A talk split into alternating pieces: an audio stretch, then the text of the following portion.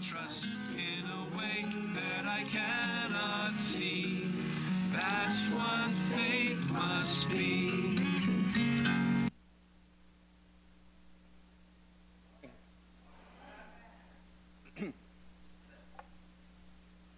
My name is Matt Duransky. I'm not the pastor here, so if uh, you came looking for Pastor Bill, he's sitting down front here today.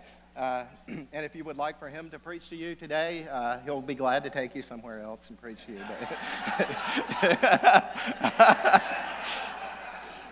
you're stuck. You're stuck with me. Uh, Pastor and I actually talked about uh, putting this series together um, over a month ago, and uh, uh, when he did, he asked me to take this week and next week. And one of the reasons he asked me to take this week is, is after the election, uh, chicken. And but uh, no, just teasing. Uh, but uh, also, uh, I'm a graduate of the U.S. Naval Academy. Uh, so, um, not a huge deal. But but I also was in the Navy, obviously, flew planes, and then uh, got out and worked in the defense industry. Uh, all of that was for over 27 years. And uh, Jody and I and our kids have been here uh, for 23 years. Been a member of the church for 23 years. And currently, retired from the defense industry four years ago, and I teach 11th grade Bible along with Jody at Grace Christian Academy. So, a little bit of little bit of background on me. Uh, we've been going through this series. Uh, Pastor Walker kicked it off uh, with the overarching uh, topic of seeing with the eyes of faith. And I told Pastor that uh, as I was preparing for this, it wasn't until this week when I looked uh, looked at his slides and I saw that he had a question mark after that. I'm not terribly observant sometimes, and I missed the fact that there was a question mark there. But I think it's great that there's a question mark there because one of the things that we want to look at is hey, am I looking at things through the eyes of faith? Am I looking at things from God's perspective? Uh, uh, God has given me this ability through God the Holy Spirit to see things from His perspective. Am I doing that? Because when we get away from that, uh, all kinds of problems arise. We get fearful, uh, we get disillusioned, we get angry, uh, we get frustrated. Uh, so I think it's great there's a question mark. Last week, uh, Pastor Walker talked about seeing myself as God sees me, and he talked about the fact that, uh, from Romans 8, that uh, there's now no condemnation and that we are declared righteous by God. We are credited with the righteousness of Jesus Christ, which is a wonderful thing. And not only that, but then we are a child of God. We're in God's family. And if we're in God's family, then we are joint heirs with Jesus Christ. I, I, I like in that verse, for some reason, it's always brought to my mind that we go to the front of the line. We're not at the back of the line. We are joint heirs with the firstborn of all creation. Think about that. Let that marinate for a minute. It's pretty amazing. amazing stuff. Pastor could have preached probably for three months on Romans chapter 8. Uh, and maybe sometimes uh, he'll, he'll do that. But today's topic is seeing my country as God sees it. And before we go any further, uh, bow your heads with me and let's pray. Father God, you're so great. You're so awesome. It's very humbling that you would deign to speak to us. I thank you and I praise you that you have given us your word. I thank you and I praise you that you have given us God the Holy Spirit to illuminate our hearts. I pray that you would open our hearts and our minds now. May we see beyond the physical. May we see the spiritual.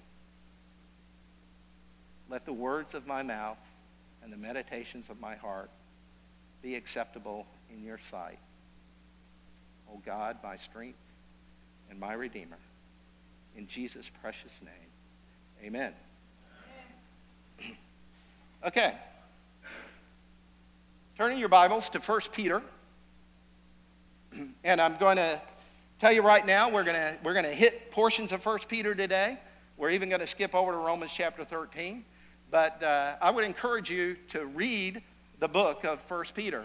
Uh, it is so, so relevant to the church in this day and age. Obviously, it was so relevant to the church in that day and age, and that's what God the Holy Spirit does. The Bible says that His Word is alive and powerful and sharper than any two edged sword. And so, something that was written so long ago can be relevant then, and it can be very, very relevant today.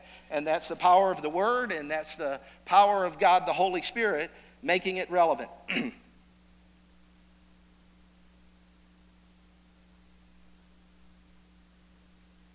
I'm clicking and it ain't happening.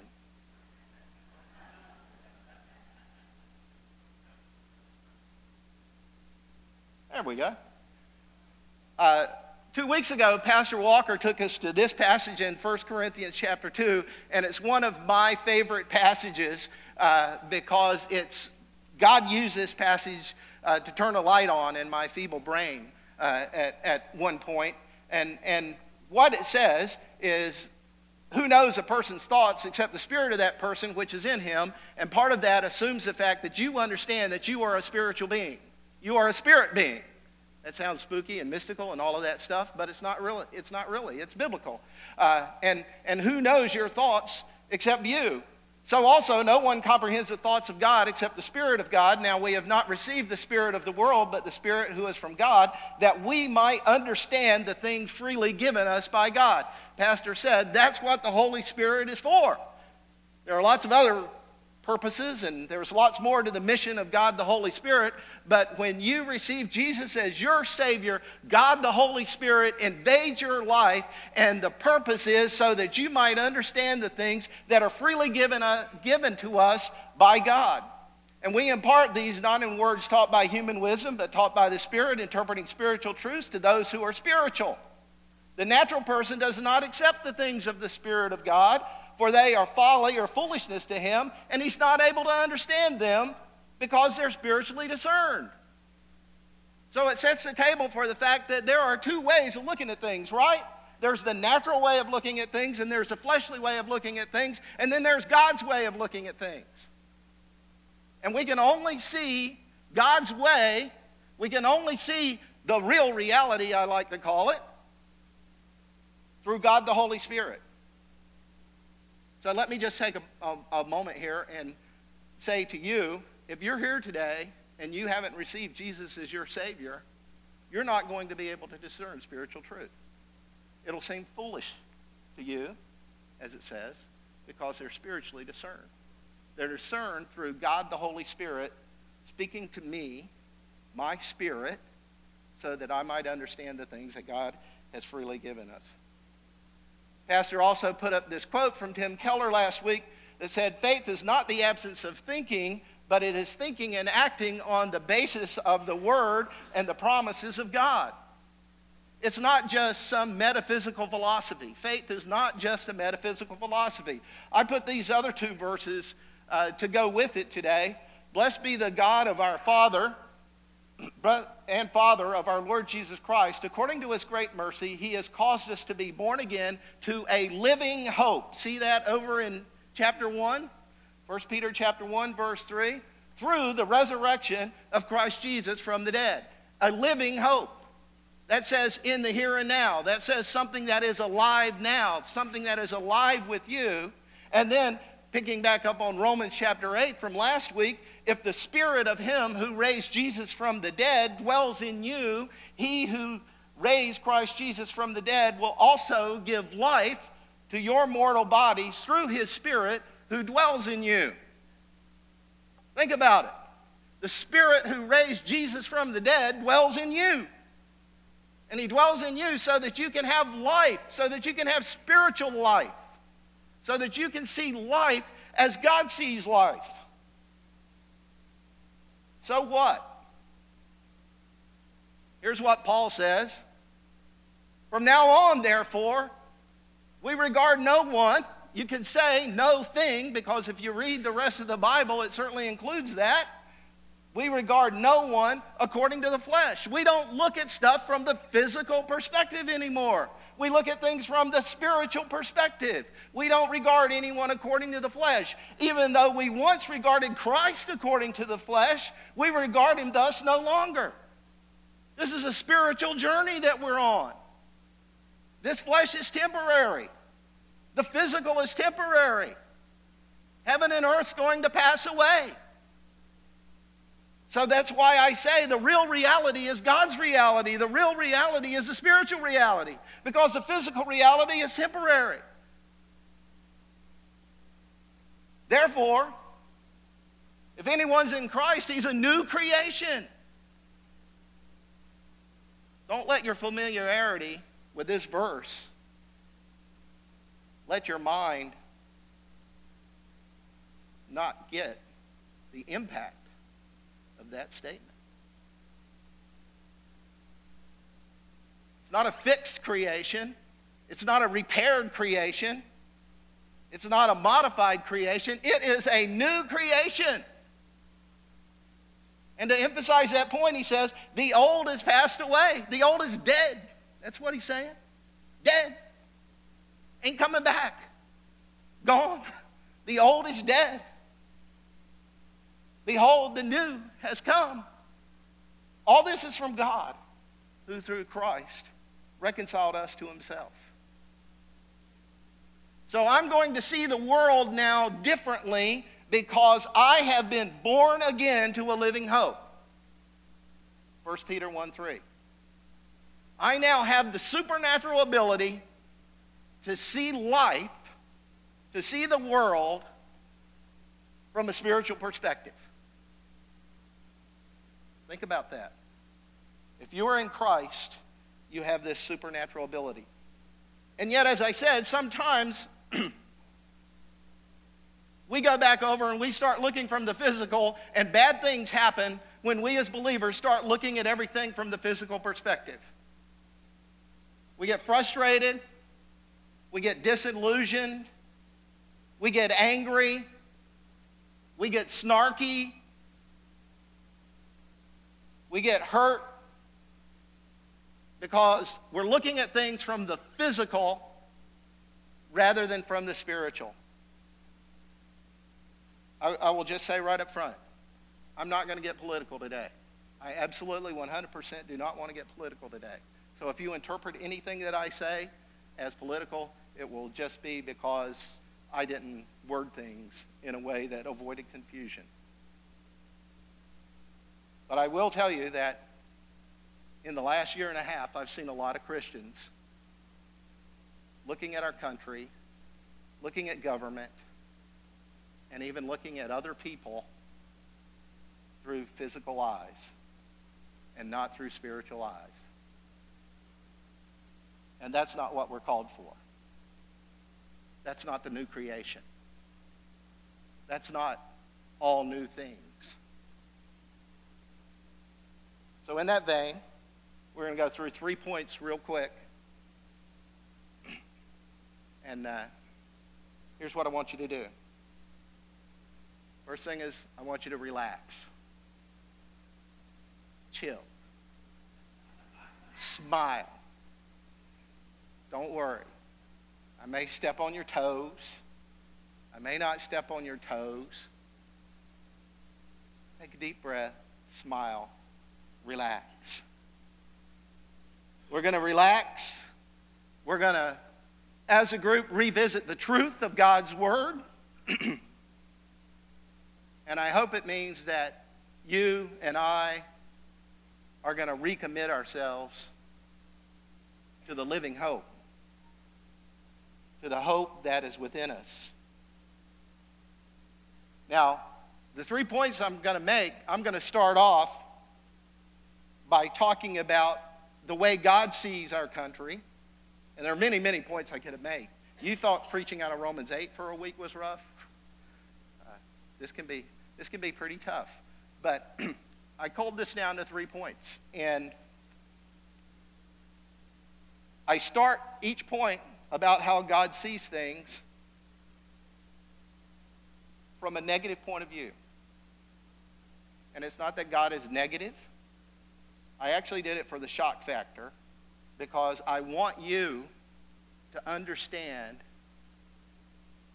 how radical, there's another R for you, how radical this life in Christ is.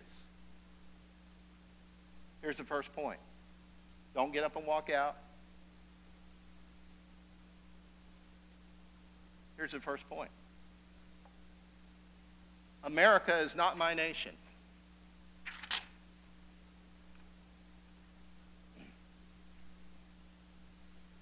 Look over at verse 9 in chapter 2.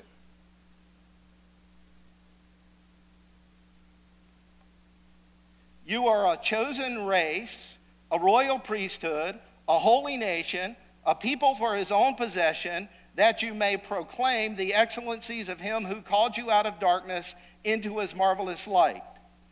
Once you were not a people, but now you are God's people.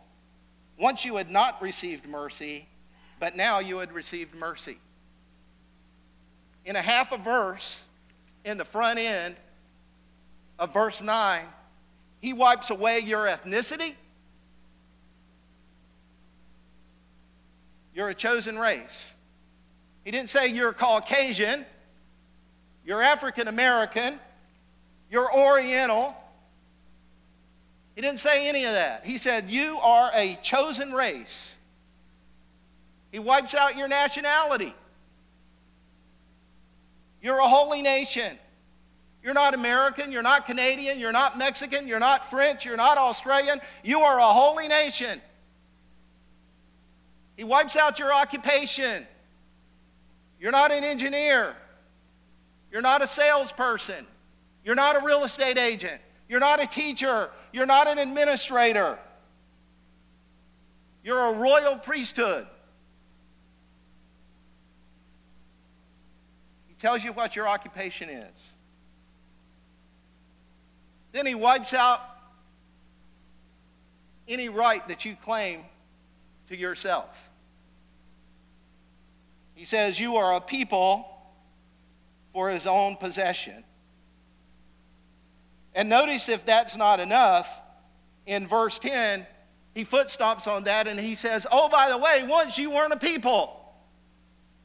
So, all of that that you thought you were and all of that that you claimed to be before I, I saved you, before God the Holy Spirit invaded your life, you weren't even a people. But now you are.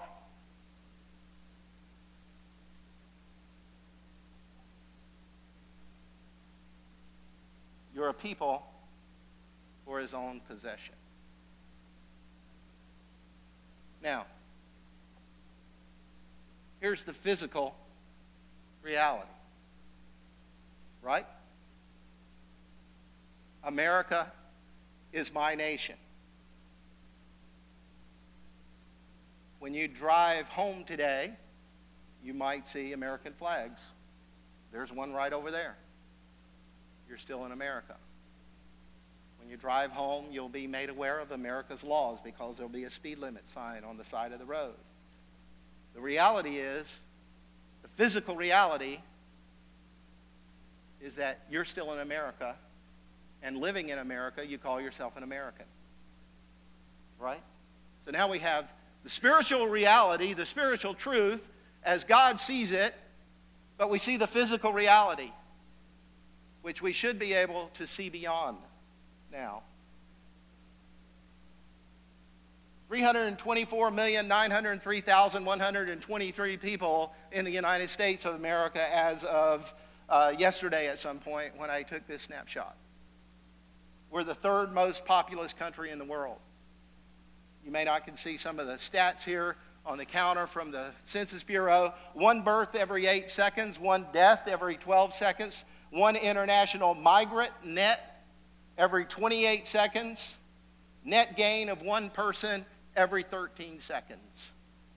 If that doesn't tell you that you're in a dynamic place that is alive, that in this case is growing, that is changing, it's very real.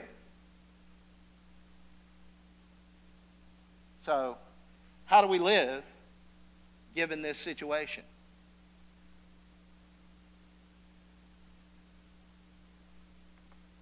Live as a resident alien. That's what it says. Look at verse 11. Beloved, I urge you, as sojourners and exiles, to abstain from the passions of the flesh which wage war against your soul. Keep your conduct among the Gentiles. And oh, by the way, I'm going to substitute the word in there Americans. Keep your conduct among the Americans honorable, so that when they speak against you as evil, evildoers, they may see your good deeds and glorify your, your God on the day of visitation that those words, sojourners and exiles, in King James gets translated as strangers and pilgrims. In NIV, it gets translated as foreigners and exiles. Uh, in New American Standard, it gets translated as aliens and strangers. I like the New Living Translation that says temporary residents and foreigners. The reason I don't like exiles is because very often an exile is someone who has either fled or been kicked out of a a country and run to another for safe harbor. And there is some application there. And next week we'll talk about exactly some of the terms that the nation of Israel used uh, in this context. but I think you get the point. Okay? We're resident aliens. I'm old enough, you probably aren't, to remember one of the uh, early Christian rock bands, Petra. And they had they had a song right that said we are it had all of this eerie kind of uh, music. And uh, the the chorus of the song was we are strangers we are aliens we are not of this world we are strangers we are aliens we are not of this world so what does it mean how do we live in this world seeing things from a spiritual perspective, seeing things as God sees them? Notice that there is a mission here. Even if you look back over to chapter 1 and verse 13, it says, Therefore, preparing your minds for action. He doesn't say hunker in the bunker. He doesn't say go meet with the frozen chosen. He says, You're going to get up and you got a job to do, so get ready for action.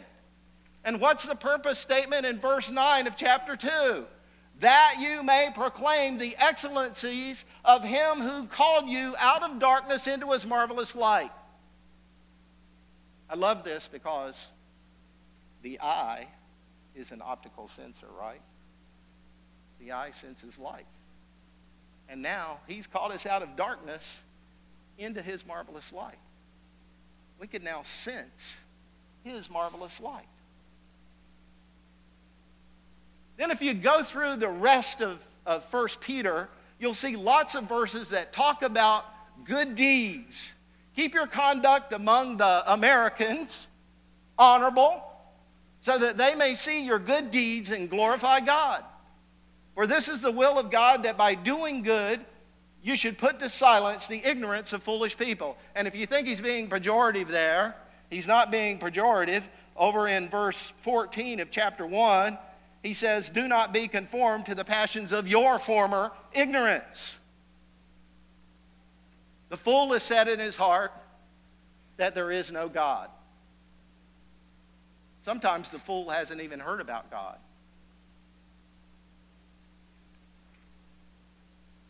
For this is the will of God that by doing good you should put to silence the ignorance of foolish people. Then, if you go to verse 20 and chapter 3 and chapter 4, you're going to continue to see references to good deeds. But I want to look over at chapter 3, verse 8, real quick. So if you have your Bibles, look across the page there. Because right now, we live in a world that needs Jesus. And we, need, we live in a world that needs us. You don't have to read the opinion polls to know that there are people out there who are hurting and people who are disillusioned. People are disillusioned with the political process, people are disillusioned with the country, People are confused. People are afraid. And people are coming to the realization that they've put their trust and their faith in the wrong thing. And they need Jesus. They need you. They need the church. Here's what Peter says in verse 8 of chapter 3. Finally, all of you have unity of mind. I hope that when we walk out of here and there are exit polls being taken out on the front step, we're going to all have unity of mind about what matters.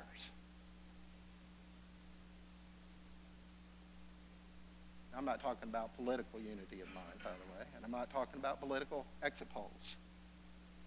Sympathy, brotherly love, a tender heart, a humble mind. Do not repay evil for evil or reviling for reviling, but on the contrary, bless.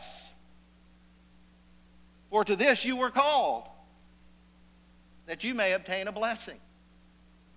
Whoever desires to love life and see good days, let him keep his tongue from evil and his lips from speaking deceit. Let him turn away from evil and do good. Let him seek peace and pursue it, for the eyes of the Lord are on the righteous, and his ears are open to their prayer. But the face of the Lord is against those who do evil. You cannot do this. You cannot do what you're called to do without being in fellowship with the Lord. Peter makes this point all the way through that if there's sin in your life, you need to deal with it. You need to confess your sin and you need to be cleansed because when we talked about from 1 Corinthians chapter 2, God's Spirit meeting with our spirit so that we can understand the things that God has freely given us, when sin comes in our life, it puts dirt in between that fellowship. And I'm not going to be able to understand as well as I could the deep things of God, the things that God has freely given us. And the way to get rid of that dirt, 1 John 1 9 says, if we confess our sins, he is faithful and just to forgive us our sins and to cleanse us from all unrighteousness. You cannot do this without intimate, close fellowship, leadership, guidance from God the Holy Spirit. But it's to this that we're called. It's to all of those things unity, sympathy, brotherly love, a tender heart. What he's saying, in effect, by talking over and over and over again about doing good, good deeds, doing good, good deeds, is he saying, live the gospel. Live the gospel. Live and love like Jesus. That's our calling. But lest we say, yeah, but I'm going to get a pass on being able to verbalize the gospel, here's what he says, chapter 3 and verse 15. But in your hearts, honor Christ the Lord as holy, always being prepared to make a defense to anyone who asks you for a reason for the hope that is in you, yet do it with gentleness and respect. Do you know how to lead somebody to Christ? Do you know how to share the gospel? Do you know how to present the gospel? Do you know enough Bible so that you can sit down and uh, help them understand that this is from God and this is not from you? It is your responsibility, it is your God assigned responsibility to not only live the gospel, but to share, preach the gospel. You don't have to come up here, but you need to be able to show the truth from God's Word, to share the truth from God's Word. It's your responsibility. Okay, we're going to go fast because my wife said she was leaving if I wasn't done on time. Next point. America and its laws are not the basis for my morality. Before we get too happy with the amens, let me tell you what is. The character of God is the basis for my morality. Let me say that again. The character of a holy, righteous, unique, and pure God is the basis for my morality. Look over at chapter 1 and verse 15. But as he who called you is holy, you also be holy in all your conduct, since it is written, You shall be holy, for I am holy. Holy means set apart. Holy means unique. God is unique. God has personality. He is a person. He's three persons, one God. He exhibits personality. He communicates. But God is not a human. He is unique and he is pure. No sin. Can't be in the presence of sin. And so, what's our calling? What's the standard? Unique, apart from sin. How you doing on that? Somebody went to your house and said, Can I tell any difference between these people and what they do and what they have and the way they think and the people next door? Would you appear to be unique? Remember, I'm not talking about uniqueness for your sake. I'm talking about uniqueness for God's sake. Are you pure? How about that sin issue? So I'm separated to God to be unique and pure. And oh, by the way, he reminds us all through 1 Peter that I'm going to be accountable for my, what I call practical righteousness. I'm going to be accountable for what I do for the deeds that are done in the flesh. You can see some of the references here. I'm not only going to be accountable then at the Bema seat where our works will be judged, but I'm accountable now. We read that in chapter 3, verses 8 through 12. The face of the Lord is against those who do evil. That's part of accountability. Being clean. Being in fellowship with Him. God wants to work through you a clean vessel. So I'm accountable. But from the physical perspective, in the physical realm, America is governed by the rule of law. There are at least 5,000 criminal laws, and I'm just talking criminal laws here. There are up to 300,000 regulations in the United States alone that could be enforced criminally. And here's a quote I pulled off of a website called townhall.com. The code has become so big that the Congressional Research Service and the American Bar Association simply do not have enough staff to adequately categorize every law that we have on the books. So you can tell me, Mr. Matt, you can tell me, Mr. Peter, that God is the standard and that God is the basis for my morality, but I still live in the US of A with those 324 million people and these 300,000 regulations, criminal regulations. So, how do we live in a society like this.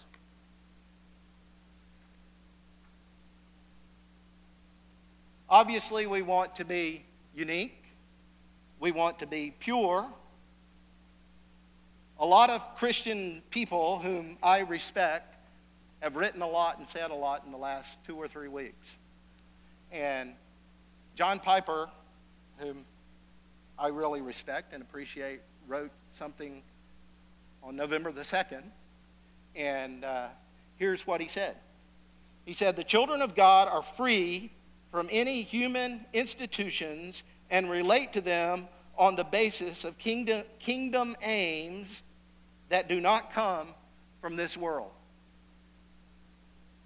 And as Piper can be sometimes, he's so intelligent he's hard to understand. So I had to print out his thing and read it four or five times to make sure I understood his point. But his, his point really was that you are free from all of these laws. You are free from all of this human government. You are free from the laws of the United States of America. In God's eyes, from a spiritual perspective, you are free from all of that. They have no authority over you. But since I, God, have authority over you, I'm going to tell you to keep the law. And so I'm going to tell you to be subject, chapter 2, verse 13, for the Lord's sake. And then if you go down further and you look at verse 16, it says, Live as people who are free. So, yes, we are free because we answer to a higher calling. Everybody, anybody here old enough to remember the Hebrew national commercials about their kosher hot dogs? and it ended with, We answer to a higher calling. Okay?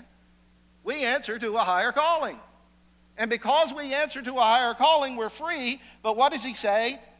Live as people who are free, but don't use your freedom as a cover up for evil. Don't use your freedom as a cover up to live like the devil. Don't use your freedom as a cover up to live like the world. Because you're a servant of God. A bond slave, actually, if you want to word here is doulos. And even the ESV translators debated long and hard over how to translate that word. So you're a resident alien, alien servant with a mission to do good. You with me so far? A resident alien, alien servant with a mission to do good.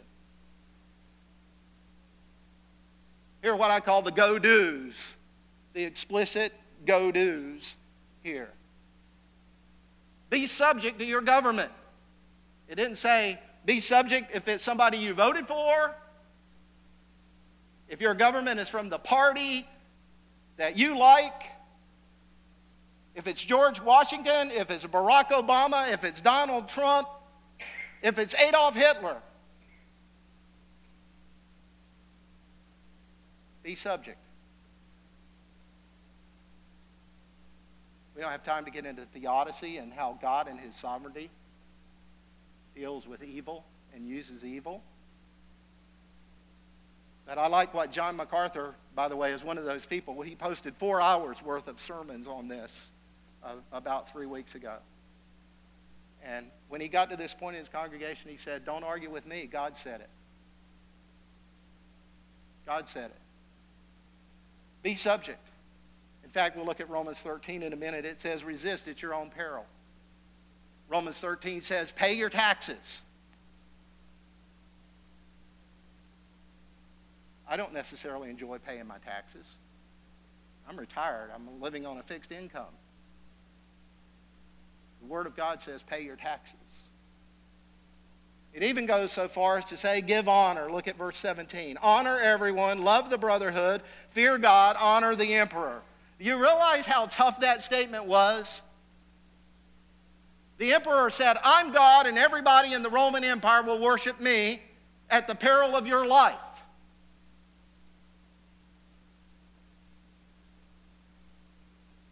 The Jews were so small and so weird, the Romans didn't bother to try to kill them all, at least immediately, and the Christians even more so. But that was coming when he wrote this. And part of the reason First Peter was written was to warn believers that that was coming. But nonetheless, Peter, a guy who had zero vote in an empire that had zero electoral college, who was under the rule of someone who, at a whim, could come and kill him. And not only that, but he was then under the rule, he was under the rule of the emperor, he was under the rule of Herod who could, at one word, say, Go kill all the babies because I'm afraid somebody's coming to take over my throne. He was under the rule of, he was under the rule of the Jewish leadership because they ran things in Jerusalem. He was under the rule of Pontius Pilate. He had layer upon layer upon layer of rulers over him, and he's the one who's saying, Give honor. That's proactive. That's not, don't criticize. Don't say anything bad. it's give honor. Don't look funny at me. God said it. Give honor. And pray. 1 Timothy 2 says, First of all, then, I urge you that supplications, prayers, intercessions, and thanksgivings be made for all people, for kings, and for all who are in high positions, that we may lead a peaceful and quiet life, godly and dignified in every way. This is good, and it is pleasing in the sight of God our Savior, who desires all people to be saved, to come to the knowledge of the truth. I love the fact that he reminded us of the mission beyond praying. I hope you're going to pray for your leadership. I hope you do pray for your leadership. We're called to do that. And oh, by the way, there are benefits for us that we might lead a peaceful and quiet life. Okay? There are benefits from, for us as well. I want to address something real quick here because we're short on time, and that is the issue of civil disobedience It's pretty straightforward.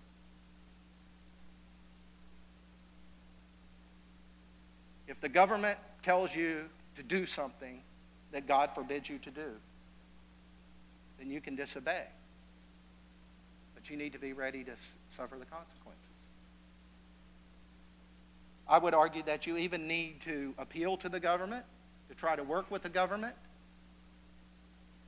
but ultimately, as Peter and the apostles said in Acts chapter 5, we're going to serve God rather than men when they were hauled before the leadership for preaching the gospel. There may be come a time when I have to go to jail for proclaiming truth out of God's word. There may be a time when Pastor Walker goes to jail for proclaiming God's truth. And conversely, if the government tells you you can't do something that God has told you you must do, such as preaching the gospel, preaching the full authority of the Word of God, then you can disobey. You respond to a higher authority. Civil disobedience. But there's plenty for us to do within the context of the civil construct here. Okay, last point. Three minutes. Don't leave. Americans' government is not by the people. Turn to Romans chapter 13. Romans chapter 13, page 948 in my Bible.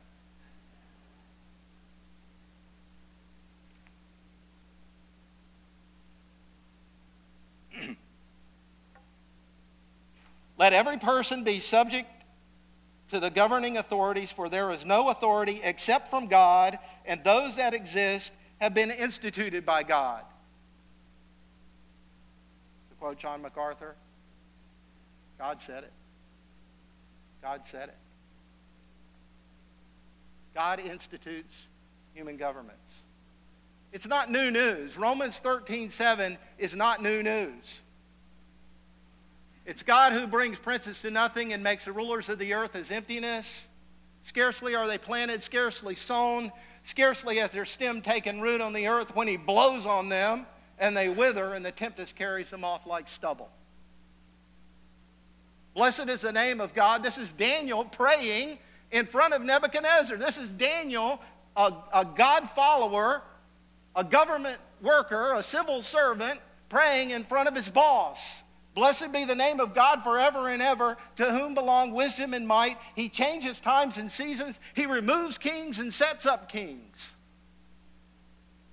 It's not new news. The king's heart is a stream of water in the hand of the Lord.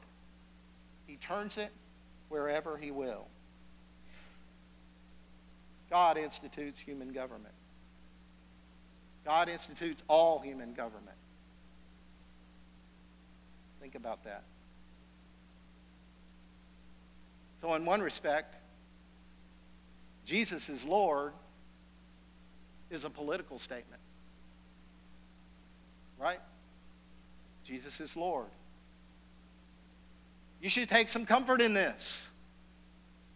The King of Kings and the Lord of Lords is on the throne and is in charge. of our land. But America is a democratic republic. Chose those words carefully. Some of you who are historians may argue with me with that wording. It says it right in our Constitution that we derive the just powers from the consent of the governed. And oh, by the way, if the, the people don't like it, it's the right of the people to alter or to abolish it. That's what our Constitution says. But all human government is instituted by God. 127 million people just voted for president. It's a reality. We live in a democratic republic.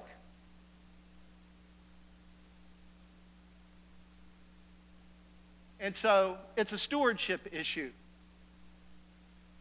God has caused us to be born again to a living hope in the here and now. So God hasn't told us to get on the sidelines.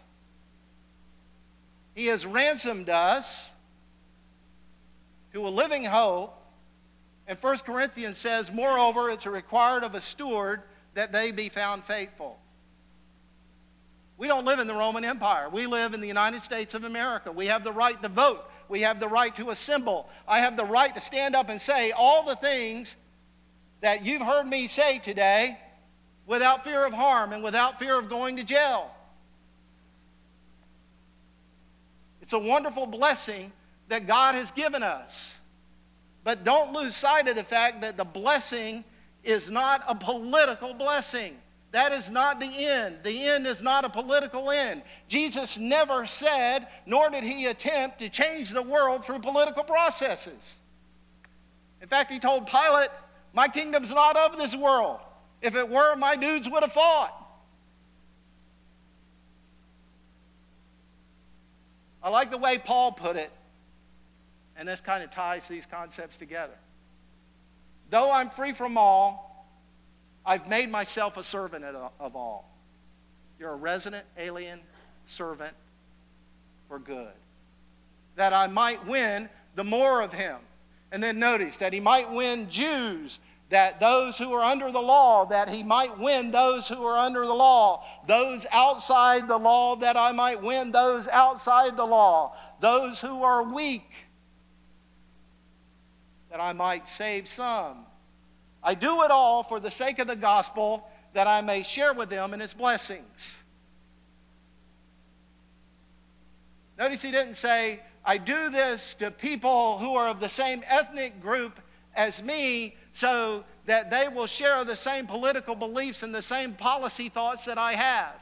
I do this with the religious people so that I might get them to believe in the things that I believe in and the policies that I support from a governmental perspective. He said, My focus and my relationship with these people is that I might point them to Jesus Christ. It's for the sake of the gospel. It's a stewardship issue. It's for the Lord's sake. Pastor Walker sent me this. I don't think it was to admonish me, but it was to perhaps use. The focus is on Jesus. People are not going to be able to see their country, themselves, or the world as God sees it without first coming to a saving knowledge of Jesus Christ.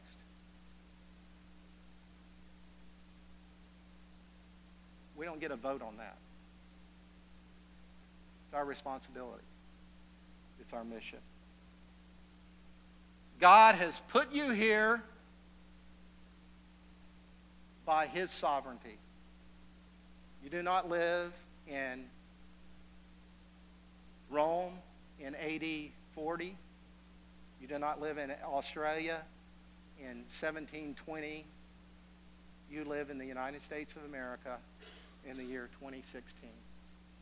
You are here for a purpose. You are here for a reason. I like what Mordecai said to Esther as they were aliens and strangers. He said, And who knows whether, whether you have not come to the kingdom for such a time as this? You are here for this time in America. Understand that.